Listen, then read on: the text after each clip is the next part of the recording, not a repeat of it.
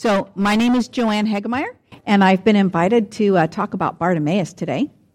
So, that's what we're going to do. Um, but we're going to do even more than that. But before we do even more than that, uh, I want you to do, do something a little bit weird. I want you to put your hand over here so you can only just barely see it, and then put your hand over here until you can only just barely see it. Okay, but you can, you can kind of see it, right? All right, that, that's your. You guys look so cool. it's like a new dance. Okay, um, so this is your peripheral vision. This is the scope of your vision. Now move your hands a little farther back so you can't see them. Are your hands still attached to your body? Yes, but you can't see them, right? Now I'm showing you what you can't see. You know it's true, but you can't see it. Now, if you put your hands forward, you can see the scope of your vision right now when you're looking around. And honestly, put your hands down now. Honestly, through daily life, you think about what you can see, right? You don't really think about what you can't see. You're not worried about it. You can't see it. And uh, that's kind of what today is about. It's about seeing or not seeing and not really realizing you're not seeing it. Like, you're aware that your hands are always attached to your body, but how often do you actually look and make sure, right? What if you couldn't see anything at all? You could never look to see if something was okay because you couldn't like see. You'd be blind. And that's Bartimaeus. But honestly, he could see a lot more than most people could see, even though he couldn't see at all. Now, I, I hopefully have confused you completely um, about seeing. We're going to talk about the whole chapter of Mark today. So, if you're the kind of person who likes to have your Bible open, this would be a good day to do it because we're going to cover the whole uh, book of Mark, but really, really fast until we get to the very last story. And uh, the reason why is that Mark has been building up to a climax. So he's taken this whole chapter to leave Easter eggs, like Easter eggs, you can't see them, but they're there. He's left these Easter eggs, and at the very end, you're going to have a basket full of eggs, and you're going to go, oh, that's what it means. So the, the backdrop is Jesus, and he's walking along on, on some kind of excursion through the whole chapter. Crowds of people are gathering around him, and wherever he goes, Jesus like has compassion on these people and he starts teaching them and he tells them all kinds of things. By the end of the chapter, we realize that he's actually on his final journey and he's heading into Jerusalem. And so here's what happens along the way in chapter 10, verses 1 through 11. Uh, starts right out with the Pharisees coming up to Jesus and they have a question Is it lawful for a man to divorce his wife? And I thought Julie did an amazing job teaching through that passage. Uh, Jesus has an answer, but it's actually a question. Now, kids, how many kids do we have left? Do we have any? We got one. We got one right there, and we got one right here. Oh, we got a couple back here. Okay, so kids, here's how the chapter is going to work. And when I stop and say Jesus answers with a, that's your turn to say a question because you'll see how this works. It's very interesting. And there's one more thing. See that blue color on the bottom? When I come to a really important bit, it's going to be on a whole blue page. And that's the bit that, if you like to write down notes, that'd be the time to do it. So um, that's when, if you can write, you write something down, and if you can't, then you jab somebody near you who can and ask them to write it down for you. Okay. All right. So Jesus answers with a question Well, what did Moses command you? And they're like, Oh, yeah, pff, we got this. But then Jesus gave a teaching from a book that Moses had written, but it wasn't the one they went to. It was clear back in Genesis, and he said, What God has joined together, let no one separate. Well, nobody liked that answer. And the disciples were very disturbed, and, and they asked more questions. So, so that, that kind of stirred things up. Next section, verses 13 through 16. Uh, some people with kids were trying to get up close to Jesus, and and Mark says the disciples spoke sternly to him. Jesus is an important man. You can't be barred. Don't you see all these other people, kids? You got to back off. Well, that made Jesus indignant, it says. And Jesus said, No, do not prevent the children from coming to me. I want them to have access. Now, this was a perfect opportunity for Jesus to give a super important instruction about the kingdom of heaven, the nature of the kingdom of heaven. And here it is Whoever does not receive the kingdom of God as a little child will never enter it. Now hold on to that. That's an Easter egg. Okay? Very important. All right, moving on. Verses 17 through 31. This was a very long story. A rich man starts approaching Jesus And uh, he says, Good teacher, what must I do to inherit eternal life? And Jesus answered with a good job, with a question. He said, uh, Why do you call me good? Oh, that's a good question. So they had this conversation, and then Jesus gives an answer to the rich man. He says, Look, looks like you've done everything. You're rock solid. You only have one thing left to do. Just sell everything you have, give it away, and follow me. Now, remember that story, right? He didn't do it. And in fact, what Jesus had to say about that left the disciples feeling very troubled and perplexed. Now, I'm just pulling words out of, out of the gospel itself. That's what it says. The, the disciples were troubled and perplexed with what Jesus had to say. And Jesus said, Children, how hard it is to enter the kingdom of God. Why do you think he used the word children? Right? He was leaning into something he had only just taught a few sentences before. And then he said, Now look, it's true. For mortals, it is impossible, but not for God. For God, all things are possible. Now, I think Peter, uh, one of the reasons I think we love Peter is that he was kind of childlike in the Gospels. So, anyway, Peter is he's, he's, he's piecing it all together. You can see the gears are going like this. And he goes, Wait, wait a minute. Hey, we left everything so we could follow you. And I think Jesus must have smiled, like, Yes, the light bulb has just come on over your head. He said, Peter, let me reassure you, you're going to get back a hundredfold for everything that you gave up for me, plus eternal life. Then Jesus gave a foundational teaching about leadership to his disciples. But many who are first will be last, and the last will be first. Another Easter egg. Hang on to that.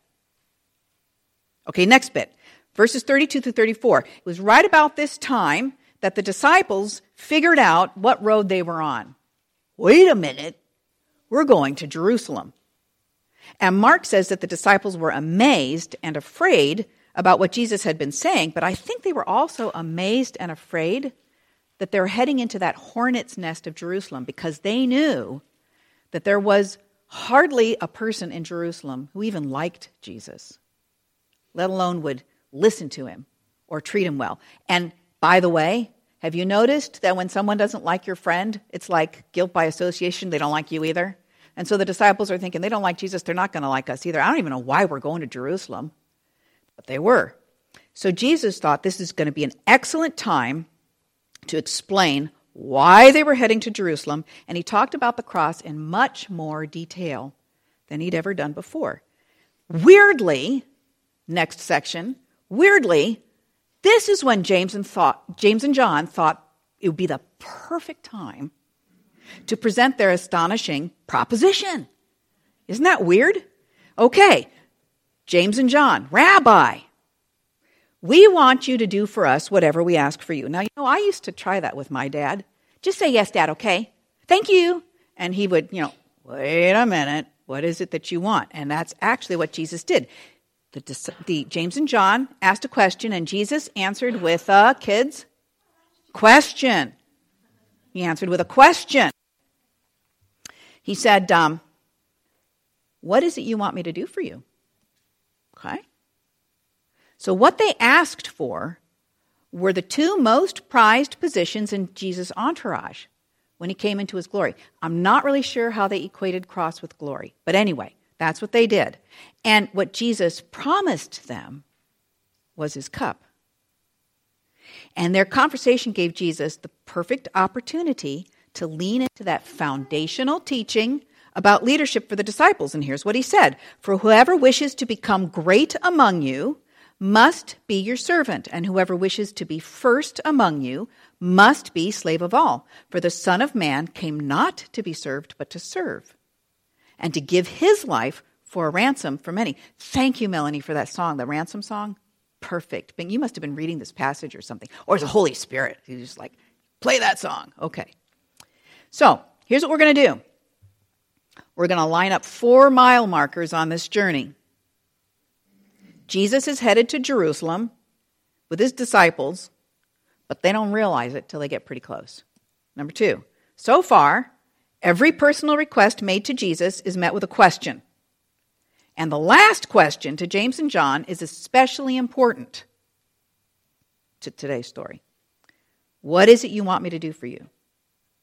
So far, the disciples have argued about who's the most important. They've remained resistant to any talk of the cross, and they have presented themselves with an air of importance to everyone. These last two are just two of the latest examples where James and John were like, "Hey, we'd like to be the, you know, most glorified of everybody." And then all the disciples saying, "You kids go away, go away." Those are just the most recent examples of their sense of self-importance. And number 4, after being together, now now check this out. They were together for 3 intensive years with Jesus in ministry, apprenticing in ministry. They even were given the power to cast out demons, to heal the sick, and to, well, they didn't raise up any dead people, but they made people see again and walk around again. I mean, this was the real. God Himself in the flesh, three years. And here was how they were doing after three intensive years. Uh, they were afraid. They were perplexed. They were astounded. They were amazed by the teaching that Jesus was giving and the direction that they were headed in. So that doesn't feel like a lot of progress, right? After three intensive years with God Himself, 24 7. But, but, you know, as I was talking about this with David, David said, well, you know, to be fair, isn't that us too? I mean, isn't it true that we've been with the Lord for a long time, you know, and then maybe we'll read something in the Bible and we're like, wait, that wasn't there before. Or we'll, um, we'll pray about something. We'll say, okay, God, I think I've got the perfect solution because we've been together a lot and I think I know how you work. And so um, here's, here's what we should do. And then you get a phone call and it's like completely opposite or you're, you're really doing well, like you, you haven't said any bad words, you've been super kind to the people who annoy you, and you, uh, you do all the things that you're supposed to do, you've been super responsible and so on, and then something bad happens. And you're like, wait, God, wait, whoa, we've been together a long time, and I do not get this. This is actually kind of scaring me. This is making me perplexed because I thought I knew the deal. I just can't see what's going on. So, yeah, we, we, we should be fair about that. But Jesus also gave three teachings to hang on to, and they were pretty simple, actually. First one, about the kingdom of heaven, you must enter as a child. Well, what does that mean? Well, uh, for one thing, it means not owning anything. Do you remember what it was like to be a kid? You had very few things that you could call your own. Um, you had to be completely vulnerable. Not because you wanted to be, because you just were. You were a kid. Uh, you had to be completely needy. Again, when we were kids, we didn't have very many resources we were needy all the time. Like, you know, mom and dad were the ones who fed you. You couldn't, like, just go into the, depending on how old you were, into the kitchen and kind of drum up dinner by yourself or clean clothes or whatever else it is. Completely needy, completely trusting in the ones who are supposed to take care of you. Totally. Because you had no choice, right? That's being a kid. Teachable, impressionable, and here's the one I think that really gets us as grown-ups pliable, right? And uh, Jesus said, yeah, it's impossible to achieve on your own, but it's totally possible with God. Then here's the next teaching Jesus gave another very simple teaching about leadership. Only those who serve may lead. So, those who grab for uh, power and glory, people who take authority, take control or are not willing to share control or share authority. Um, that's the way the Gentiles do it, and Jesus said, don't do it that way. You're going to be considered least in the kingdom. If you want to be the greatest, then you have to just be a servant. And then about his identity, uh, his calling. Jesus is the Son of Man, which means he's anointed of God, he's Messiah, he's uniquely human, he's also God. And as God and man, as fully God, fully man, he came to serve humankind, which is unlike all the other gods, by the way. If you've read mythology and so on, they did not come to serve, they came to be served. Okay? Um, as God and man, he had come to offer the ransom that would free people to enter into the kingdom of heaven. So, this was the way that God was going to make it possible. It's impossible for us. We can't get through that door, but God was going to make it possible. All right, all these are important Easter eggs. we're finally now going to get to the story of Bartimaeus. All of these elements have been built into what's happening in Bartimaeus' story. We're going to reach critical mass, I promise. So let's read the story together. Uh, they came to Jericho, and as he and his disciples and a large crowd were leaving Jericho, Bartimaeus, son of Timaeus, a blind beggar, was sitting by the roadside. And when he heard that it was Jesus of Nazareth, he began to shout and say, Jesus, son of David, have mercy on me. Many sternly ordered him to be quiet. But he cried out even more loudly, Son of David, have mercy on me. Jesus stood still and said, Call him here. And they called the blind man, saying, Take heart, get up, he's calling you. So throwing off his cloak, he sprang up and came to Jesus. Then Jesus said to him, What do you want me to do for you? The blind man said to him, Rabboni, let me see again. And Jesus said to him, Go, your faith has healed you, has made you well. Immediately he regained his sight and followed him on the way. Now, there's just some things that I'm not going to talk about in this story, but I just think they're so interesting. One of them is um, he throws off his cloak and he runs to Jesus. And I'm like, how did he do that? He couldn't see. He was like, oh. I was trying to imagine how he managed to do that. Did the people help him get to Jesus or something? It's very interesting. Not going to talk about it. Um, uh, another thing that happens here, um, he says, um, Rabboni, let me see again. Jesus says, You're well. And then he can see. Like, that's kind of interesting, isn't it? It's kind of cattywonkus. Not going to talk about that either. But I just thought, that's so interesting. Um, but here are we is what we are going to talk about. One of them, um, Shana, you brought in. Well done. This was a prophetic moment in Jesus' ministry. And Isaiah talked about it. And, and I just wanted you to see, like, very few people would have missed that.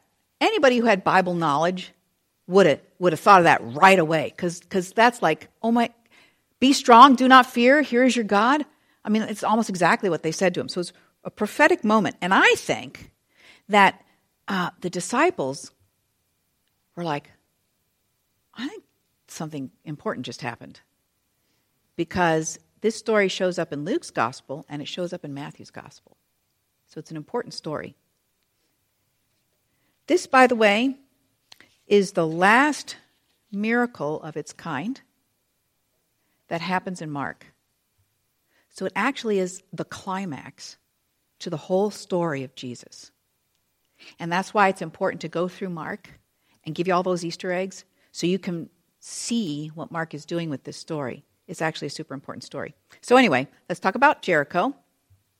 Jericho was the final stop for pilgrims on their way to Jerusalem, which uh, was a day's walk. Now, you guys know that there's a Severna Park and an old Severna Park. You guys know that, right?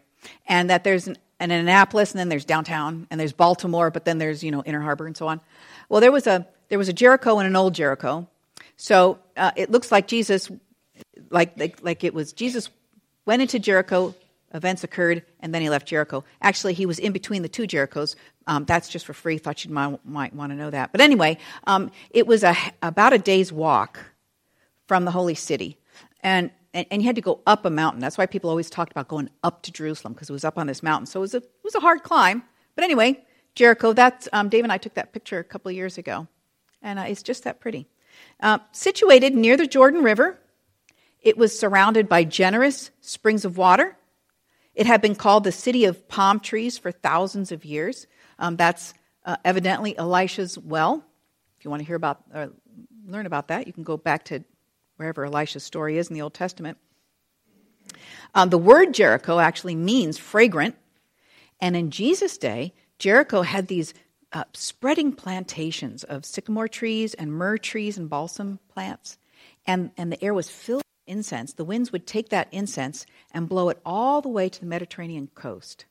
So for thousands of years, Jericho had been known as fragrant. That's actually supposed to be the sycamore tree that um, Zacchaeus climbed. Huh. I mean, it is a really big tree in real life.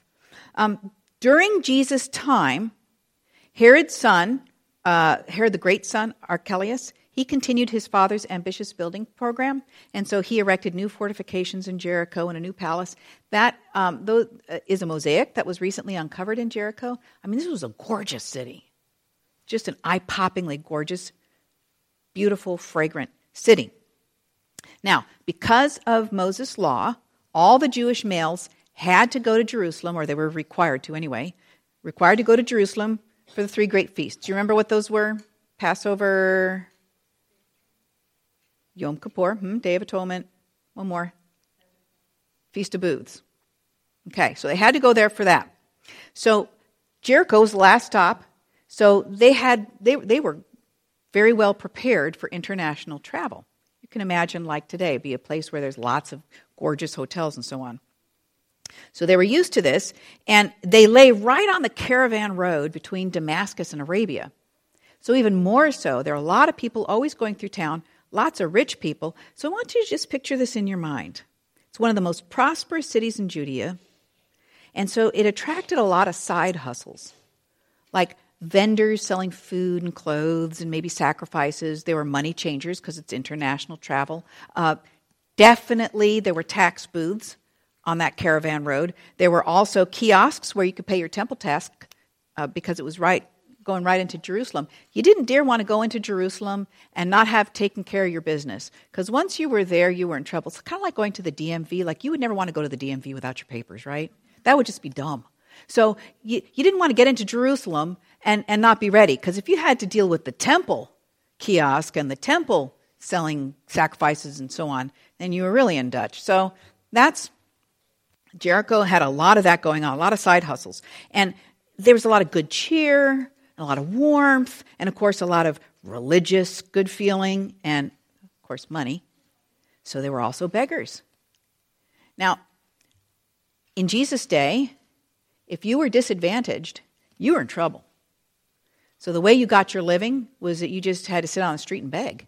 And so that's what they did. So imagine this big, big avenue and there's all these side hustles, you know, all these vendors and hot dogs, hot dogs, get your popcorn. And then there were tax booths and there were temple tax kiosks and there were opportunists looking to make a gain some way. They're probably pickpockets and there were beggars and so on. This is a jumble bustle thing.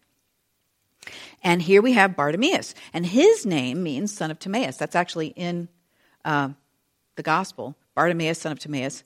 It's kind of like saying it twice. But the reason why they did that is because it kind of sounds like a, another word that means unclean. And I just wonder if maybe he got nicknamed on occasion, son of the unclean. In any case, his name really meant son of Timaeus. And uh, he had been going blind. He, he used to be sighted. Now, now look in the text, you can see. He lost his sight. He used to be sighted. At some point, he started going blind. And the culture of his time would have assumed that he had sinned in such an offensive way that God had taken away his sight as punishment. So, this is a man who would not have gotten any compassion, any empathy, any help, because nobody would want to be associated with such an offensive sinner. I mean, he might have even been someone who had been earning a living at one point, maybe even married, maybe raising a family, and as he started going blind, he would have lost those things one by one. No one would have wanted to stuck around with a guy like that. We know from Matthew's gospel that Bartimaeus was not alone, and, and just picturing it, common sense tells you there were lots and lots and lots of disadvantaged peoples of all kinds begging along this road because, of course, these people were going to be generous as they're going on their way to Jerusalem. And here's how they would do um, they would put a cloak, like everybody had a cloak. And in fact, no matter how poor you were, You'd want to have a cloak because if you were going to sleep rough, that was your mattress and your blanket at night, right? Your sleeping bag. So you'd have a cloak, and it'd be big enough that um, you could spread it out in front of you. And then if people drop coins in there, it'd be an easy thing to just kind of scoop them all together and tie them up in the corner of your robe because, I mean, that's your living. So he has his cloak, he has it over his shoulders, he has it spread in front of him, just like all the other beggars. And he's sitting along with them all, and um, he probably had his hands out, um, come, please help me. And uh, here's the scene. Okay, so I got a picture for you. Jesus is walking through this beautiful, rich, aromatic city. Disciples are all around him. There's all this hustle and bustle of all these people. And I want you to think about it. It's festive. Um, you know, like maybe Annapolis, Christmas Eve night or something. It's festive and it's loud. And even over that din, we hear, Jesus, son of David, have mercy on me. Now, here's what's interesting. We call Jesus Jesus all the time. Do you know this is the only person in the entire Gospel of Mark who ever called Jesus by his name? Isn't that interesting? Like, even his disciples didn't say, Hey, Jesus. They called him Rabbi, they didn't call him Jesus. That's so interesting. But now I want you to imagine the crowd getting stirred up because Jesus got called the Son of David. That meant rightful King of Israel. And the truth is, Passover was a highly charged atmosphere politically. This is when all the zealots came out. It was so highly charged that the Roman prelate would move his headquarters to the Temple Mount, where the Romans had actually built a forest right near the temple, so that he could keep his eye on everybody who came in through the temple. And it was illegal during Passover for any Jew to carry any weapon of any kind. So actually, Peter with his two swords, he was a little bit of a lawbreaker there. There was no conceal and carry during Passover. And the people who hated the Romans especially hated them during Passover, which is all about God freeing Israel from their horrible oppressors. So to call Jesus, son of David, on the way to Jerusalem during Passover is like, blah, blah, blah, imagine the crowd going wild on that one. Which, by the way, this is just a little parenthesis. Now you know where they got their palms from because Jericho was known as the city of the palms, right? Because of all the water, all the palm trees. They cut down palm trees. And now you know why they were going, Son of David, King of Israel. That all started there with this blind beggar. All right, that's for free. Let's move on. Um, people have been trying to pressure Jesus to take his rightful crown.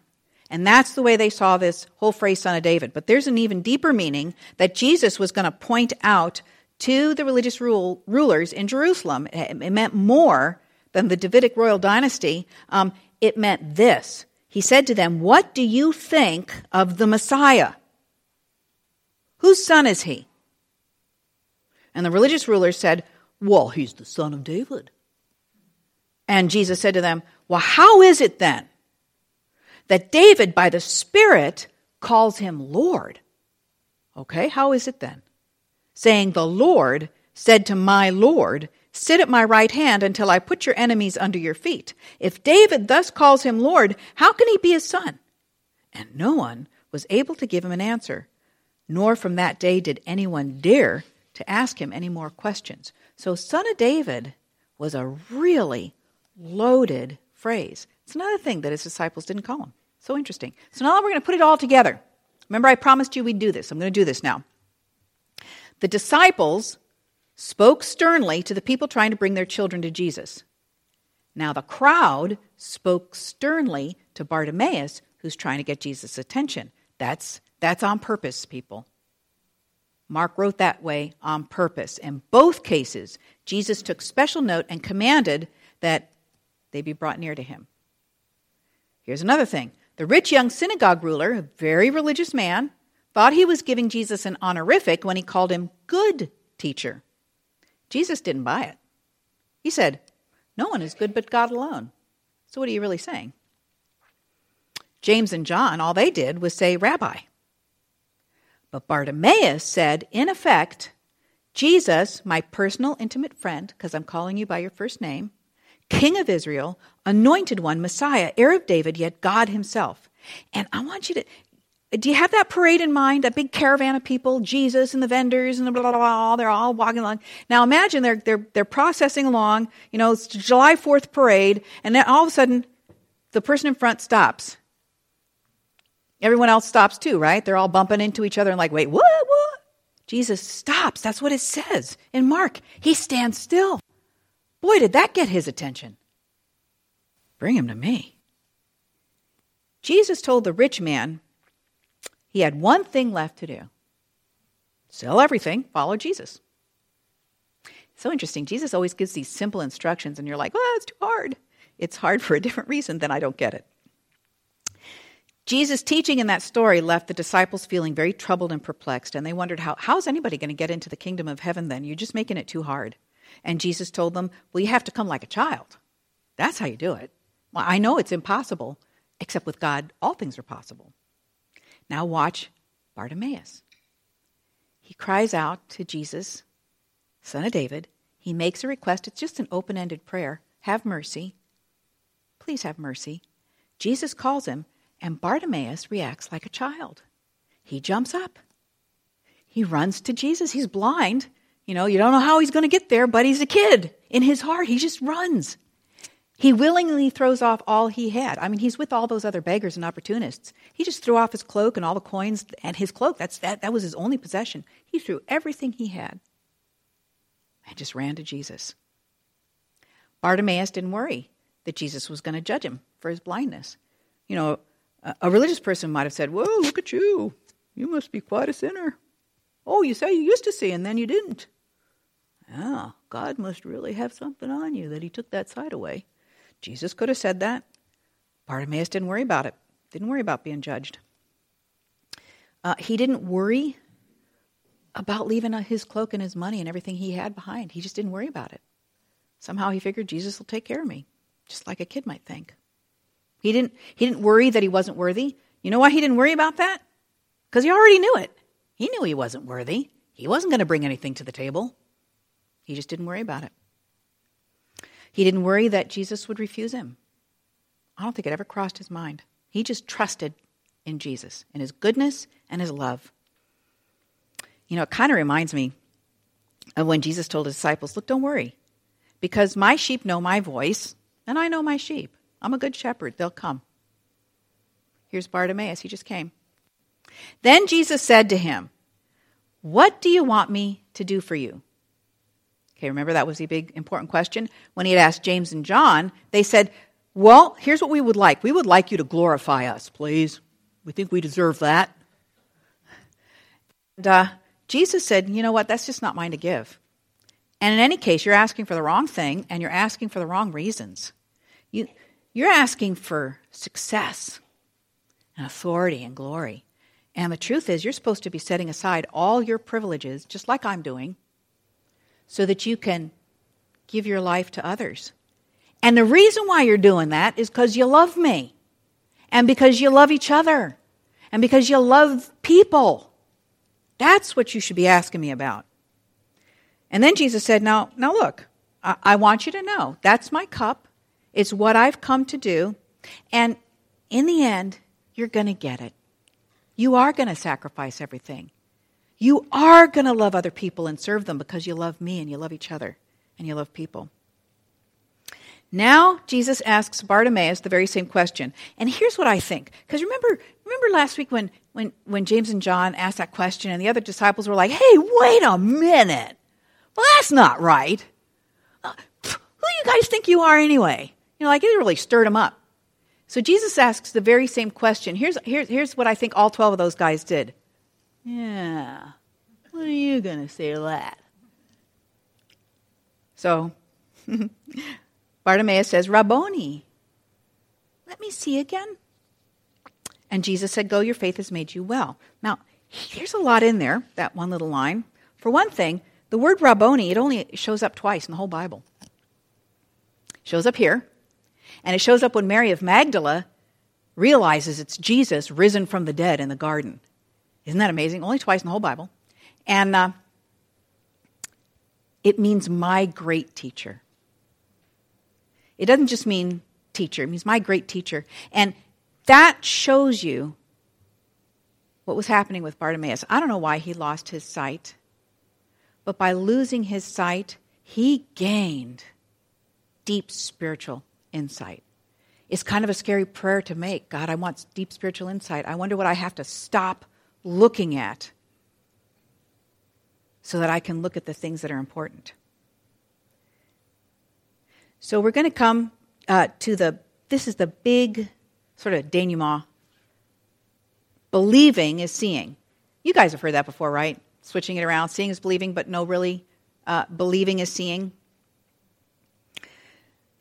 Here's what the Pharisees didn't see. What they saw when they were asking their question was, How do I get out of a commitment? What they didn't see was God's intent for love and families. When the disciples were pushing the children away, what they saw were annoying people. What they didn't see were the childlike traits of the kingdom of heaven. The rich young ruler, he looked like a big win for the kingdom, right? pinnacle of Jewish accomplishments. What the disciples didn't see was a man who thought more highly of himself and his wealth and his accomplishments than Jesus. And when the disciples looked at Jesus, this is the one that probably hurts the most. When the disciples looked at Jesus, they saw their own splendor. They saw their ticket to glory. What they didn't see was that Jesus was going to offer the ransom that made it possible for them to enter the kingdom of heaven. I think that's really important for us today to think about what the apostles didn't see. Bartimaeus had lost his physical vision, but he had gained spiritual vision. He could see who Jesus really was. But here's he, he, this is even like he could see who Jesus really was. Yeah, okay, we get that. But he could see who he really was. Everybody else saw a blind, dirty beggar who probably was so offensive to God that he took away his sight. But Bartimaeus saw himself as the intimate friend of Jesus. He saw himself as a disciple of Jesus, Rabboni. He saw himself as someone that Jesus might love and have mercy on. Boy, that's pretty rich. That's pretty rich. And so uh, I want to ask you what do you see when you look at other people? Do you see a commitment you want to get out of? Do you see aggravation? Or do you see an opportunity to bring a little more grace in the world? Guys, we're the ones who have it, right? We've got grace. And I just want to ask you do you have a little sum to spare? Because, you know, when we put grace in the world, there's a little bit more. God's common grace, of course, fills the earth, but He's filled us with His grace too. And He puts us in all these opportunities where we could just show a little more. Yeah. When you look at yourself, what do you see? Do you see someone who's judged? Do you see someone who's loved? And when you look at other, or let's see, when you look at Jesus, do you see rabbi or rabboni? So here's what I want to do I want to give you a challenge. It's super, super simple, just like Jesus' teaching. Super simple. I want you to pray a prayer in every situation that you go in. And here's the prayer Help me see. Lord, help me see. I want you to, when you look in the mirror, I should have done that this morning uh, because what I saw was a 50 year, 58 year old uh, aging woman who is looking kind of haggardly and uh, doesn't even fit in her, her pretty blue pants, which is why I'm wearing jeans today. Uh, that's what I saw. I don't think that's what Bartimaeus would have seen if he could have looked in the mirror. What do you see when you look at yourself? What do you see when you look at other people? What do you see when you look at Jesus? Because what you see is going to drive what you think, what you feel, and what you do and what you say. It's, it's pray time, right? Okay. We're going to pray. We're going to pray. Oh, Lord God. we love our eyes. Well, at least I love my eyes and I love my glasses because I love looking at stuff. And yet I know that looking at all this stuff has kind of made me blind to things that really count. And sometimes looking at stuff, I get the wrong idea. So, God, please help me see. Help us all see with your eyes, your vision. Boy, wouldn't we love to have Bartimaeus' spiritual insight. And I don't know, sometimes maybe that means we got to stop looking at other stuff. Maybe even let it go. Would you help us to do that? For your sake, because we do love you and we love each other. Gosh, we even love the other people too. Praise your glorious grace. Amen.